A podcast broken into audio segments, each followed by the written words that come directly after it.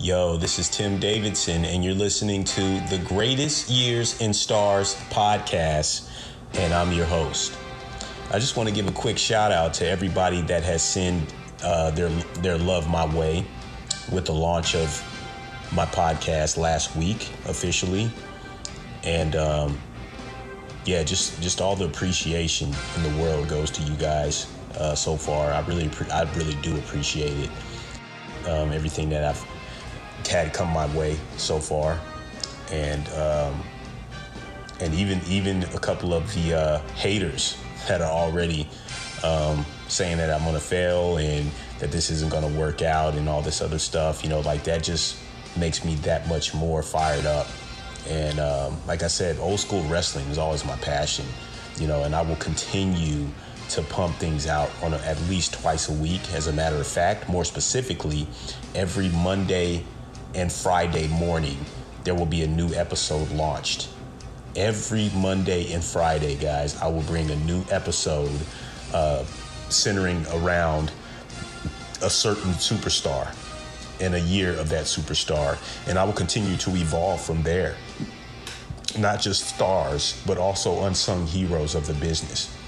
And that's what I'll be centered around today in episode three, which I'll get to more in a minute.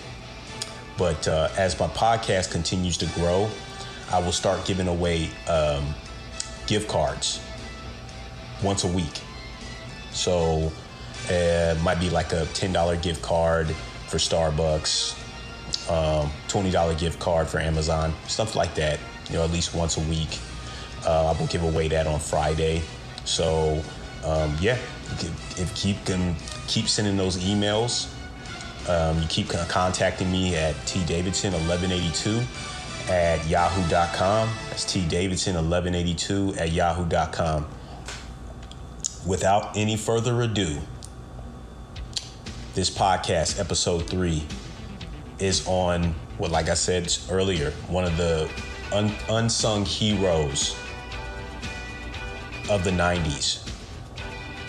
And that is none other than Owen Hart. And this is the 1994 year of Owen Hart, which was his breakout year. Which, where this year he really showed what he can do and what he was capable of. He showed everybody that he wasn't just Bret Hart's little brother he showed that he was a big time player.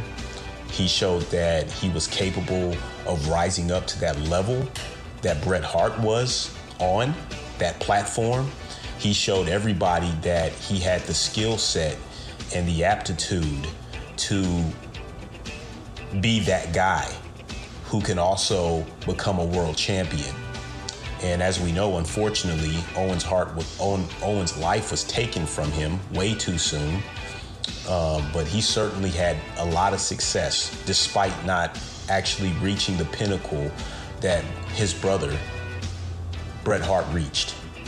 And I'm referring to being becoming a world champion. But Owen, he he he hit so many highs though in his career. He had so many highs, which there will be several that I cover today in this episode. And he also um, has left a, a great foundation for other people that were influenced by Owen, by other up and coming wrestlers who watched his stuff, who watched his work. But the reason I believe that Owen is unsung in his time is simply because he was Bret Hart's younger brother. And Bret Hart was so colossal, he was so huge and so big of an icon in the business that Owen didn't get his just due, in my opinion. I really believe that. But at the end of the day, Owen Hart deserves his own episode on this particular podcast. So I'm going to shower Owen with some love today. And uh, I appreciate all the years back in the 90s that Owen entertained me. And I'm sure there's other people who feel the same. And I also believe that um, if it wasn't for his untimely demise, that Owen would have had a run with the world title before he uh, would retire. Um, I don't know when that would have been, but the fact of the matter is, is though Owen was so talented that he was it was just a matter of time before he would get that rub, if you will, um, from his promoter. So, starting um, way back in, I want to go to 1993 Survivor Series.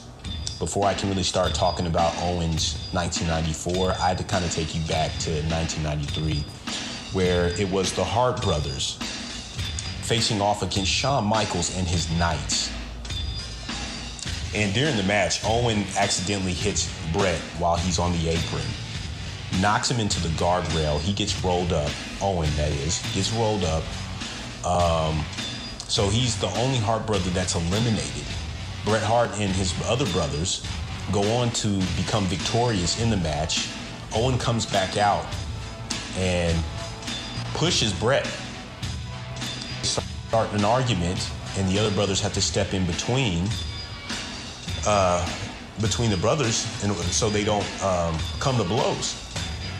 And the following week, Owen actually challenges Bret to a match, which Bret goes on to decline in that next week.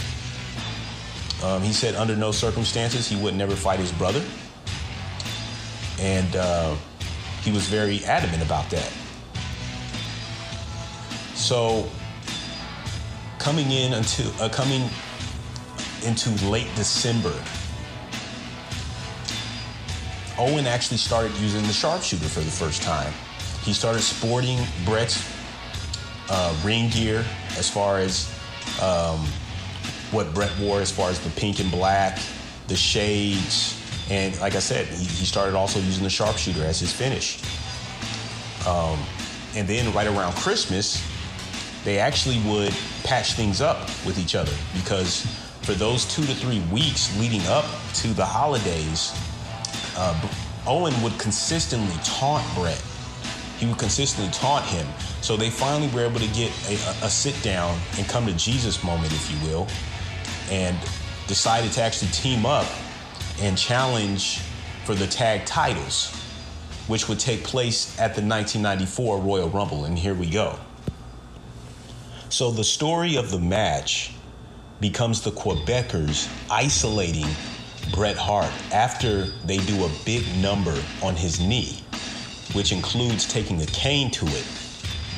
And so Bret couldn't put any weight on his leg whatsoever.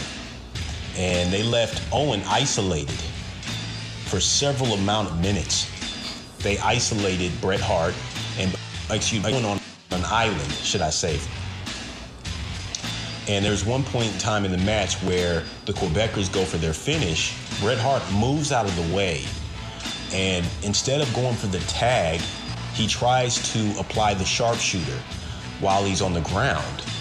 And if you've if you've seen the Royal Rumble match one year earlier that Bret Hart had with Razor Ramon and how he applied to sharpshooter while they both were laid on the ground and then rolled into it, that is the precise same spot that Bret used for this match.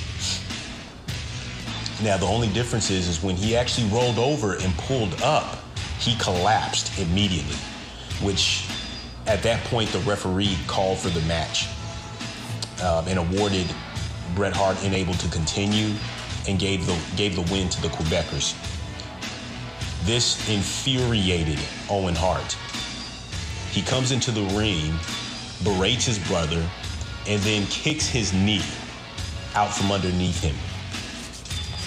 He then goes to the back and puts on a very intense promo saying Bret Hart is too selfish and that he was just trying to slow him down and hold him back and that all he had to do was tag him, which is accurate. That is correct. Like in hindsight, when you go back and watch the match, Bret was acting as if it was just like a handicap match. Like it was just him. Knowing how much pain he was in, he never made an effort to go tag his brother when he got out of harm's way. So it's so funny watching back, you know, in hindsight, because Owen has a great point.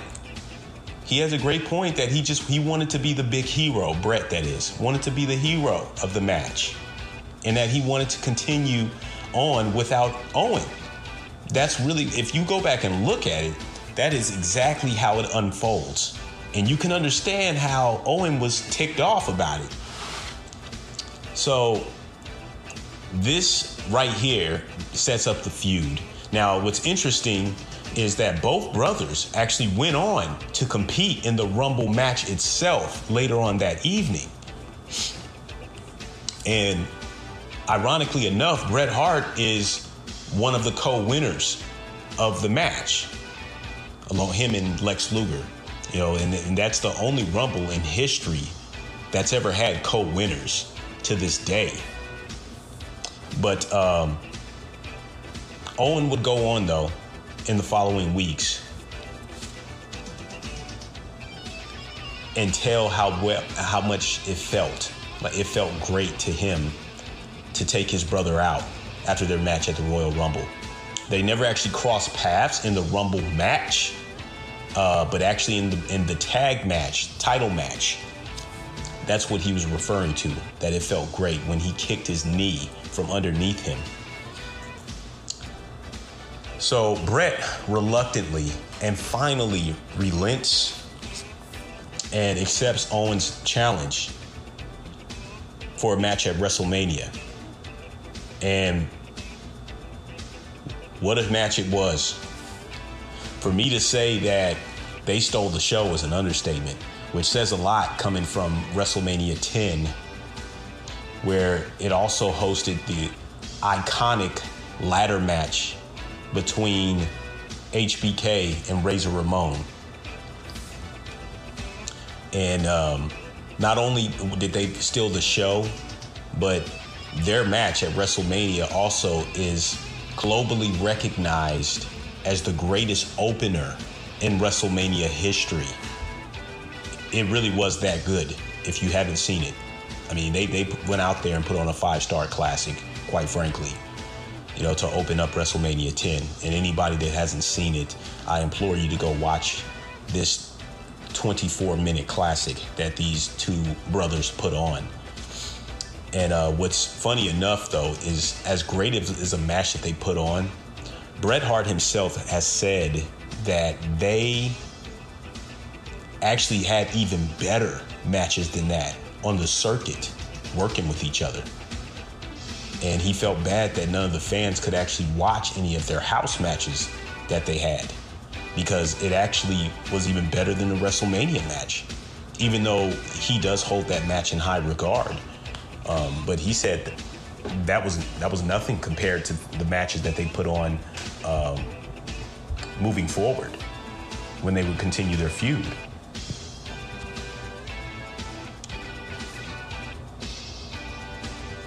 So ultimately, what ends up happening and what's so impressive, though, going back to the WrestleMania 10 match, is that Owen, being a heel, actually beat his brother clean, right smack dab in the middle of the ring, beat him clean. Um, and later on in the evening, where Bret, who has to, who had to wrestle again against Yokozuna in the main event, he wins the strap or at that time was that was the second time he had won the WWF title. and while he's celebrating with other superstars who come out and congratulate him, Owen comes out on, on in the uh, entrance aisle. And you can clearly see just how much he's seething and the envy that is pouring from his eyes you can clearly see it. So they're telling the story there at WrestleMania 10 that this is far from over. And now that Bret is the champion, that Owens still gunning for him and that he still has something to prove. You can kind of see that uh, at the end of WrestleMania 10. WrestleMania 10 as a whole, for me personally, I would place in my top five favorite WrestleManias of all time um, despite the fact that WrestleMania 10 has a big glaring absence when you look at that card as a whole. And it's none other than The Undertaker who's missing from that card. and he doesn't make his return, as a matter of fact, until SummerSlam. Uh, but we'll get there in a little while because there's another huge match that takes place at SummerSlam 94 with Owen. But to back up a bit, Owen qualifies for the 1994 King of the Ring, where he has to have three matches, much like his brother did a year earlier, where to this day, in my personal opinion, the 1993 King of the Ring is still, I would say, my second favorite King of the Ring, only behind the 2001 version. But Owen qualifies for the King of the Ring. He first faces Tatanka, which is no doubt to me the best match on the card uh, as far as the actual King of the Ring tournament. And I was never really a Tatanka guy. I, I, I never made that connection with him uh, whatsoever. And I don't know what it was, but despite the fact that he was a baby face and he got decent receptions um, from around the globe, wherever they went, I just never, never, for whatever reason, I just never got into Tatanka. Uh, and I can't even explain that. But nevertheless, though, it was still a good match. Uh, went about 12 minutes and um, Owen qualifies um, to, to go into the second round where he would face the one two three kid. He would defeat the one two three kid in about six minutes um, with the sharpshooter. Interesting enough. Then he would go on to the finals where he would meet Razor Ramon. Now I need to back up a little bit, a little bit in the uh, evening for the world title match because this is very critical of what happens in the finals of the King of the Ring tournament. Jim the Anvil Neidhart reunites with Bret Hart as his mystery um, partner to um, come with him to ringside to hold Shawn Michaels in check for when he had his matchup against Diesel for the world title. So Jim Neidhart, who volunteered, by the way, to be in Bret's corner, would get Bret disqualified in that match. And the reason I bring this up and the reason why it's so critical is because later on in the evening, Jim Neidhart gets involved in Owen Hart's matchup for the final in the finals of the King of the Ring tournament. And ultimately, what ends up happening is he blindsides Razor Ramon behind the behind the ref's back and throws him back into the ring. Owen Hart nails a top rope elbow, gets the one, two, three. Owen Hart is the 1994 King of the Ring. And at and during his ceremony, Owen claims uh, himself to be the king of hearts, quote unquote, which is just a direct dig at his older brother, obviously, knowing that a year a, a year earlier Bret was the king of the ring. So Owen has this alliance with Jim Neidhart. Now, interesting enough, Jim Neidhart and Owen Hart are no strangers to, to each other just as much as Bret Hart and Jim Neidhart aren't strangers to each other as far as being a tag team, the Hart Foundation, well, as short lived as it was, Owen Hart and Jim the Anvil were also a tag team known as the New Foundation in 1992. So it kind of made sense that Jim Neidhart made the decision to, to team up with Owen opposed to Bret because Bret had more success as a singles than his brother did at the time. So it was actually really good storytelling and booking, in, in my own opinion, of what was going on at that particular time. So Owen continues to taunt Bret and then he eventually challenges Bret to a world title match. And this would take place at the next main pay per view, which would be SummerSlam. as I mentioned earlier, uh, this match on the card actually stole the show. Nothing else came close, quite frankly. Um, and this goes about 28 minutes, bell to bell, uh, inside of a steel cage, if I had mentioned that already. Um, and I would say, as good as this match was, it still wasn't better than the WrestleMania 10 match. And that is only because there was no senses of, of, of, false finishes in a cage match that, that you can't actually win by pinfall or submission. The only way to win that match was escaping the cage, which I would say 80% of the time uh, when you have a cage match, that ends up happening anyway. But I wouldn't, but when you compare the two matches together, you just can't replace those false finishes because that really draws you in and keeps you immersed into the action. Um, but ultimately, for the world title this time around, Bret Hart, who legitimately was working with a strep throat, um, still put on the match of the night. And um, he, he's able to escape the cage first, ultimately when Owen got tied up into the cage. When both of them were on the outside of the cage, getting ready to drop down, Owen gets his leg tied up. Bret drops down to retain his title. Bret and Owen would then go on to have a lumberjack match for the world title later on that month in August. And what's interesting is for a very brief moment, Owen Hart was declared the WWF champion until the match got restarted because of outside interference. And at that point is when Bret actually won the restart. So he, he feuds with his brother throughout almost the entire 1994 year, never ultimately winning the strap and walking away with it.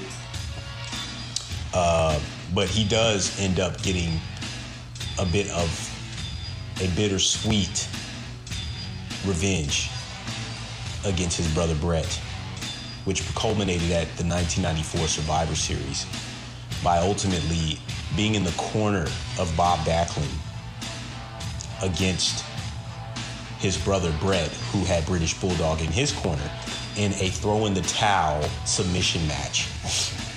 And ultimately, Owen played a very huge part in Bret losing the title to Backlund.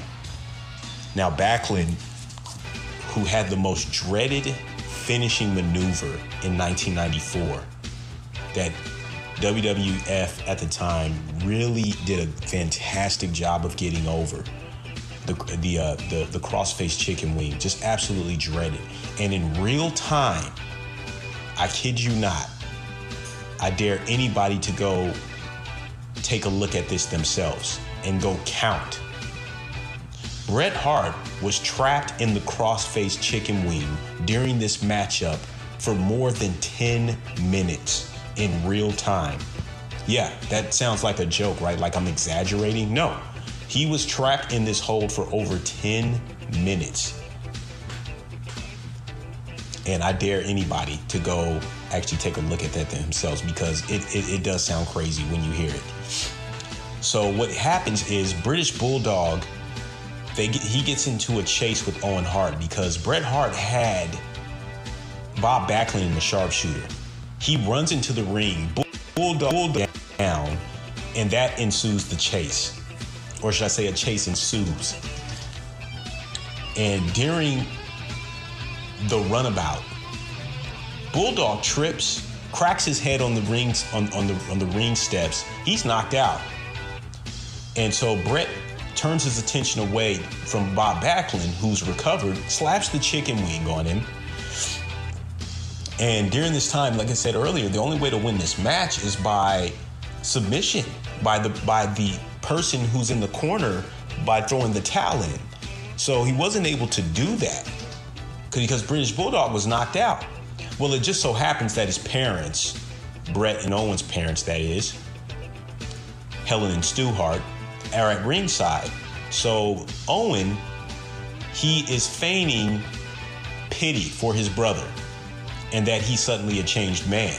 And he's crying alligator tears in front of his mom to get her to throw in the towel for Bret. Like now, I said earlier, Bret has been in the sh- has been in the in the uh, the uh, chicken wing for several minutes, and the and his mom initially refuses to throw the towel in. Stu is like, no, no, we're not doing that. And Stu has the towel. She grabs it from Stu, throws it in, and then the match finally, mercifully, is stopped. Owen then grabs the towel, breaks out in a sprint all the way back to the locker room with the towel raised up, huge smile on his face, and you get the feeling immediately that he was faking the whole time when he showed um, compassion towards his ailing brother.